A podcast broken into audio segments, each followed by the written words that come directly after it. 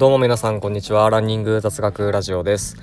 えー、この放送では接骨院の先生の国家資格を持つ陸上競技経験者の僕がランニングに役立つ情報を研究や実験心理学などに基づいてお話ししているラジオです、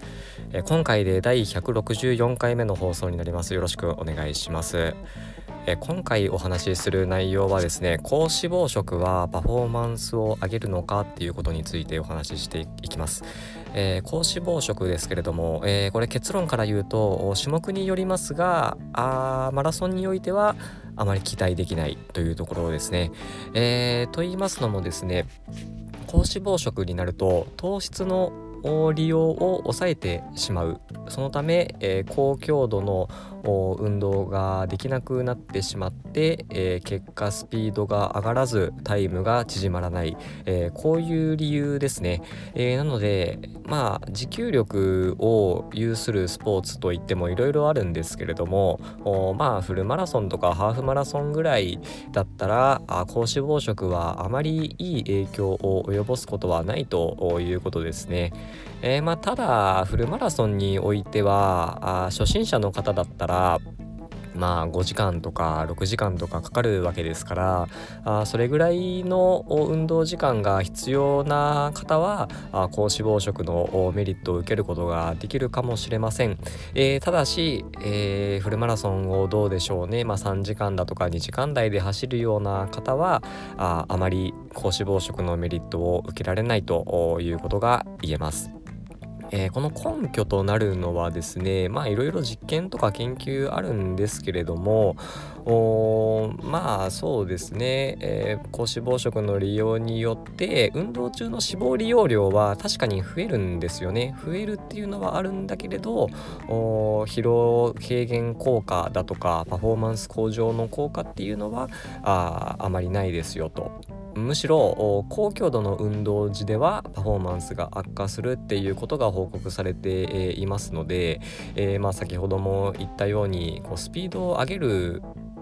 場合ですよね、えー、強度が高い運動をする場合っていうのは高脂肪食はかえって良、えー、くないということですね。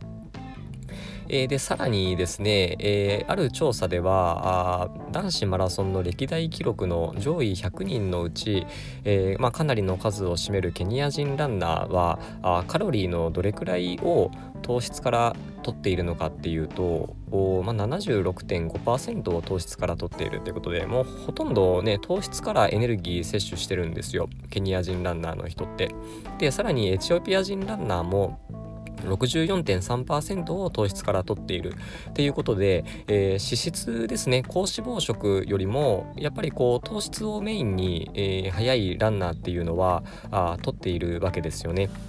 まあだから、あのー、タイムを縮めたい早く走りたいっていうのであれば高脂肪食はあまりおすすめしません、えー、糖質からあカロリーをとって、えー、高強度の運動をできるようにするっていうのが大事になってきます。えー、なのでですねあの、まあ、最初の方にも言いましたけれども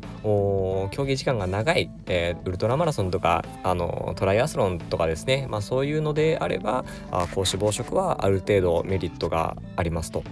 えー、で逆に、えー、そこまで競技時間が長くない場合はそんなにメリットないですよ、えー、逆にデメリットの方が大きいですよということですね。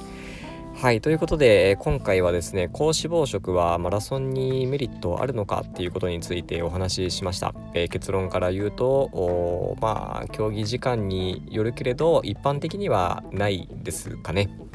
はい、えー、まあ競技時間がね5時間とか6時間ぐらいかかる初心者の方だったらあいいかもしれませんけれども、まあ、3時間台とか2時間台とかねある程度早く走れる人っていうのはあ逆に、えー、運動強度を高めることができないようになってしまうので、えー、デメリットが大きいということですね、えー、ということで今回のお話が参考になれば幸いです。では本日はこれで終わります。ありがとうございました。